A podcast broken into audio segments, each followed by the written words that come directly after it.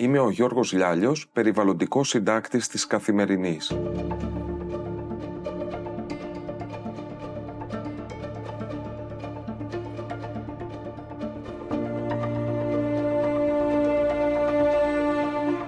Η Σέριφος είναι ένα νησί με φυσική ομορφιά, υπέροχες παραλίες και χαμηλούς τόνους και ως εκ τούτου σταθερούς, επαναλαμβανόμενους επισκέπτες που την ξεχωρίζουν και την αγαπούν.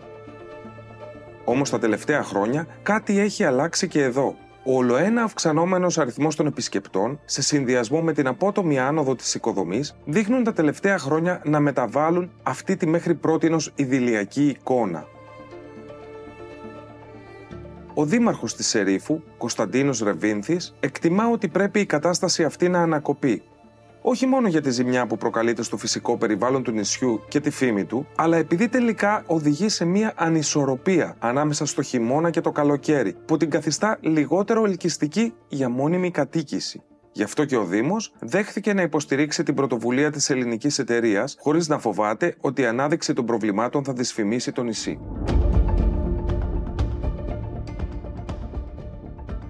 Κύριε Ρεβίνθη, ήρθε αυτή η πρωτοβουλία λοιπόν τη ΕΛΕΤ να αναδείξει το ζήτημα που υπάρχει αυτή την περίοδο στις Κυκλάδες και έβαλε και ως ε, παράδειγμα και το νησί σας, τη Σέριφο. Και αυτό έγινε και με τη σύμφωνη γνώμη του Δήμου. Ήθελα να μου πείτε ποιο είναι το σκεπτικό, δηλαδή τι είναι αυτό το οποίο σας ανησυχεί, τι είναι αυτό που θέλετε να αναδειχθεί. Λοιπόν, ας πάρουμε τα πράγματα την αρχή. Βλέποντα οι εξελίξεις, ιδιαίτερα την τελευταία πενταετία και συγκεκριμένα στον οικοδομικό κλάδο, παρατηρούμε ένα φαινόμενο, να μην την πω ανεξέλεγκτη τη δόμηση, να την πω πολύ έντονη, ας το πούμε έτσι. Που σημαίνει ότι ελοχεύει ο κίνδυνος να γίνει τέτοια αλλίωση στο φυσικό περιβάλλον και το τοπίο που είναι το σήμα κατά δεθέν της ερήφου, το πούμε έτσι, και αυτή η άγρια ομορφιά που έχει και αυτή η απλότητα, το ανα, αναλύωτο τοπίο κτλ. να χαθούν. Και άρα το συγκριτικό πλεονέκτημα που έχει τελικά η Σέριφο σε σχέση με άλλα νησιά, που είναι και ο λόγος για τον οποίο την επιλέγουν οι επισκέπτες, να εκλείψει με ό,τι αυτό συνεπάγεται. Πόσο έχει αλλάξει η Σέριφο τα τελευταία πέντε χρόνια, Υπερβολικά πολύ θα έλεγα. Παρατηρούμε ότι πλέον ειδικά στο νότιο και νοτιοδυτικό κομμάτι, κυρίως όμως στο νότιο που είναι όλο εκτός οικισμού βέβαια, έχει ήδη υπάρχει ένας μικρός κορεσμός, δηλαδή ότι είναι ανάντη και κατάντη του δρόμου σε οικόπεδα, σχεδόν ε, το 50% και παραπάνω έχουν οικοδομηθεί. Περιοχή Natura, δε. Αυτό σημαίνει ότι ουσιαστικά δημιουργείται ένας άτυπος οικισμός κατά μήκος του δρόμου. Ακριβώς. Αυτό τι συνέπειες έχει για το Δήμο; Καταρχήν ο Δήμος δεν μπορεί να ακολουθήσει αυτή τη στιγμή που μιλάμε αυτή την εξέλιξη. Γιατί αν ε, οι ιδιώτες που κάνουν επενδύσεις, επενδύουν ας πούμε παράδειγμα λέγω τώρα τυχαίο 20 εκατομμύρια το χρόνο, θα πρέπει και ο Δήμος αντιστοίχως να ακολουθεί με τις ανάλογες επενδύσεις, που αυτές προφανώς επειδή ο Δήμος δεν είναι τόσο εύρωστος ώστε να καλύπτει τέτοιου μεγέθους επενδύσεις, θα πρέπει να είναι από χρηματοδοτούμενα εργαλεία. Κάτι που προποθέτει ότι ο Δήμος θα πρέπει να έχει τεχνικές υπηρεσίες για να μπορεί να καλύπτει ανάγκες, είτε αυτές είναι ίδρυυση, είτε είναι αποχέτευση, είτε είναι οτιδήποτε άλλο σε δημόσιο κοινό αγαθό και παροχή ταυτόχρονα. Θα πρέπει τελικά να δούμε και να βάλουμε σε μια ζυγαριά. Ο Δήμος μπορεί να καλύψει αυτές τις ανάγκες. Η απάντηση είναι όχι. Έχει πίδη στη ζυγαριά. Ο Δήμος δεν μπορεί να κάνει τέτοιου μεγέθους επενδύσεις για να καλύψει αυτήν την ε, τόσο ραγδαία οικιστική ανάπτυξη, όπως και σημαίνει ότι μένει πίσω και τελικά δεν μπορεί να εξυπηρετήσει. Σε πολλά νησιά βλέπουμε να υπάρχει ένας διχασμός. Υπάρχει ένα κομμάτι της κοινωνίας που λέει ότι η εκτός σχεδίου δόμηση είναι η περιουσία μας, είναι η ανάπτυξη, είναι όλο αυτό. Υπάρχει και ένα κομμάτι το οποίο λέει ότι παιδιά πρέπει να διασώσουμε το τοπίο, πρέπει να διασώσουμε το συγκριτικό μας πλεονέκτημα. Στη Σέριφο η κοινωνία τι λέει για όλα αυτά που συμβαίνουν; Η Σέριφος δεν μπορούσε να αποτελεί εξαίρεση. Υπάρχουν δύο απόψεις. Η, η μεν μία λέει αυτό που είπατε και πριν, ότι είναι οι περιουσίες μας οι οποίες, αν απογορευτεί το σχεδίο δόμησης, θα υποβαθμιστούν και θα χάσουν την αξία τους. Και η άλλη είναι ότι η αξία μας είναι ακριβώς αυτό. Το ότι δεν είναι δομημένη και ε, πυκνοδομημένη δε η νησέρυφος σε διάφορα σημεία εκτός σχεδίου. Αν αυτό αλλάξει, αλλάζει το ύφος και ο χαρακτήρας του νησιού. Τι πιστεύετε ότι πρέπει να γίνει ώστε να προστατευτεί ο χαρακτήρας της ερήφου όπως ε, το ξέρουμε. Εγώ είμαι με της άποψης ότι θα πρέπει αφενός με να επανεξεταστούν τα πλαίσια εγκριτικού πολεοδομικού σχεδίου που ανατίθεται τώρα αυτό το διάστημα από το Υπουργείο Περιβάλλοντος. Θα πρέπει λοιπόν να αναθεωρηθούν τα όρια των οικισμών, να επεκταθούν οι οικισμοί και κάποιοι να χαρακτηριστούν που δεν είναι χαρακτηρισμένοι. Με πιο σκεπτικό, εκεί που υπάρχουν στοιχεία συμπαγού οικισμού που άρα με ένα κοινοπελέ δίκτυο ίδρυυσης, ας πούμε, θα μπορούν να εξυπηρετηθούν όλοι πολύ πιο εύκολα και με πολύ χαμηλότερο κόστος, να γίνει αυτό. Και όπου αυτό δεν είναι εφικτό, θα πρέπει καλός ή κακός να σταματήσει η σχέδιο δόμηση και να είναι μόνο, εάν αυτό επιτραπεί από την νομοθεσία, να είναι μόνο με όρους και προϋποθέσεις και πάρα πολύ αυστηροί. Αυτό λοιπόν που θέλετε να φέρει το πολεοδομικό σχέδιο του νησιού είναι επέκταση των οικισμών ώστε να δοθεί δυνατότητα να εκτονωθεί η ζήτηση για κατοικία στο νησί και παράλληλα προστασία της υπαίθρου. Αυτό είναι κάτι που θεωρείτε ότι θα το δεχθεί το νησί ή θα ε, βάζουν φωτιές στους δρόμους; Είναι κάτι που θα πρέπει να το δεχτεί το νησί γιατί αν κάποιοι βάλουν λίγο τη διορατικότητά τους να δουλέψει θα αντιληφθούν ότι και τα νησιά τα οποία τώρα έχουν πολύ σοβαρό πρόβλημα με τον κορεσμό και με την ε, πολύ έντονη πιστική ανάπτυξη που είχαν τα προηγούμενα χρόνια. Βλέπουμε το παράδειγμα της Σαντορίνης, ας πούμε, που λέμε ότι πλέον η Σαντορίνη έχει καταστραφεί. Ενώ ήταν ένας πόλος έξω, τώρα δεν υπάρχει κόμμα στη Σαντορίνη. Ο Δήμος δεν μπορεί να, να ακολουθήσει αυτές τις επενδύσεις, γιατί κάθε χρόνο μπορεί να κάνει ένα δίκτυο σαν να υδροδοτεί ένα καινούριο οικισμό. Α πούμε, λέω για την ίδρυση. Οδικά δίκτυα, πώς εξυπηρετηθούν ε, όλες αυτές τις περιοχές. Δηλαδή, πρέπει ο κόσμος να καταλάβει ότι τελικά αυτό που μας δίνει το συγκριτικό μας πλεονέκτημα είναι το ότι ακριβώς το αναλύω το φυσικό μας τοπίο και το φυσικό περιβάλλον είναι αυτά που έχουμε και ανταγωνιζόμαστε τα υπόλοιπα νησιά.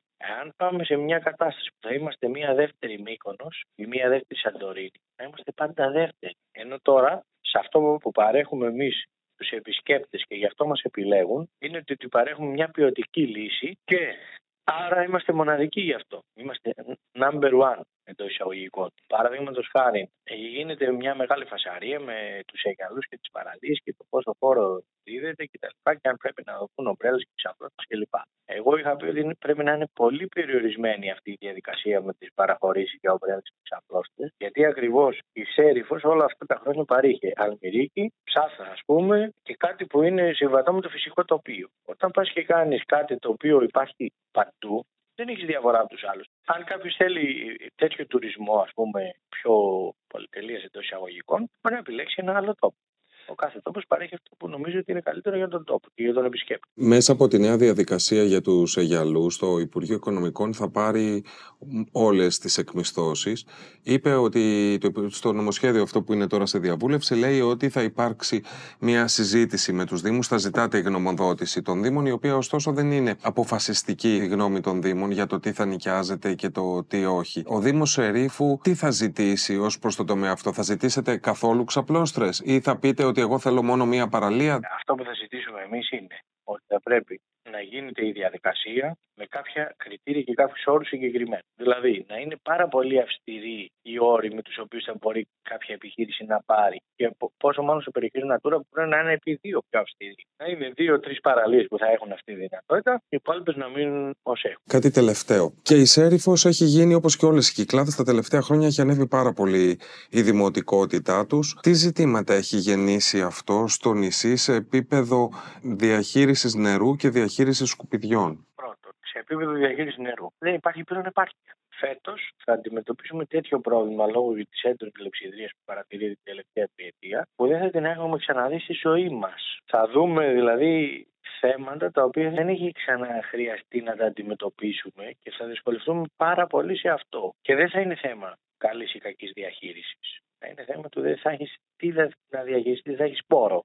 Σε ό,τι αφορά τα απορρίμματα, παραδείγματος χάρη, ο Δήμος της Ρίφου έχει ένα χιτά, ο οποίος είχε διάρκεια ζωής 25 χρόνια. Θα έχει τελικά πολύ λιγότερα χρόνια ζωής, γιατί την τελευταία, ειδικά την τελευταία πενταετία, η ποσότητα των απορριμμάτων έχει αυξηθεί κατακόρυφα.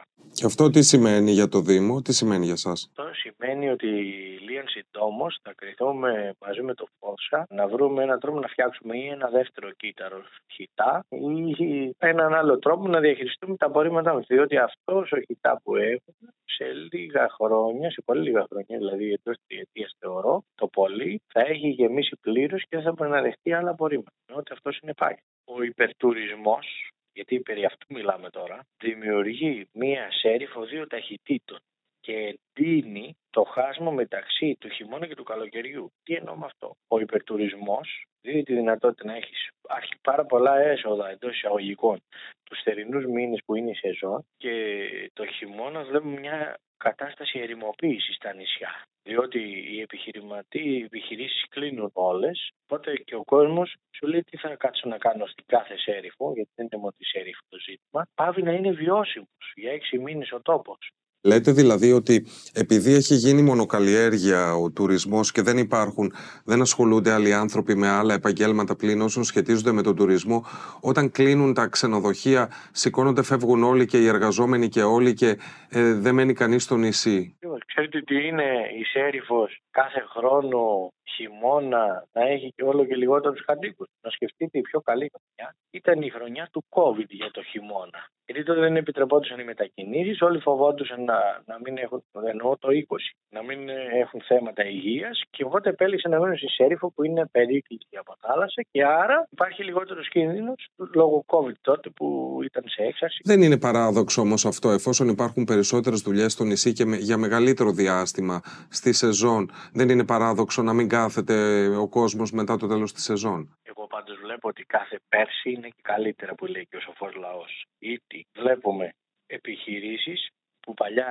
συνήθιζαν να μένουν, να μην μένουν ούτε αυτές τώρα πλέον. Και άρα να βλέπουμε μια έντονη ερημοποίηση του νησιού που μου δημιουργεί μεγάλη απογοήτευση. Και εμένα και σε άλλους κατοίκους που βλέπω που επιλέγουν να μείνουν μόνιμα. Πλέον δεν έχει επιλογές ο κόσμος για πολλά βασικά πράγματα, της καθημερινότητας ιδίως. Οπότε και αυτοί που συνήθιζαν να μένουν, τώρα λένε τι θα κάτσουμε να κάνουμε, να αναγκαστούμε και εμείς να φύγουμε. Είναι πάρα πολύ ενδιαφέρον αυτό. Δεν το φαντάζεται κανείς, γιατί ο περισσότερος κόσμος φαντάζεται ότι, ας πούμε, όπως η Σαντορίνη που έχει αυξήσει πάρα πολύ τη σεζόν της, αύξησε και τον πληθυσμό της τα τελευταία χρόνια. Φαντάζεται ότι με την αύξηση του τουρισμού ότι μένει περισσότερος μόνιμος κόσμος. Ξέρετε γιατί την αύξηση η Σαντορίνη; Γιατί δούλευε υπερβολικά η οικοδομή. Οπότε υπήρχε ανάγκη για εργατικά χέρια όλο τον χρόνο.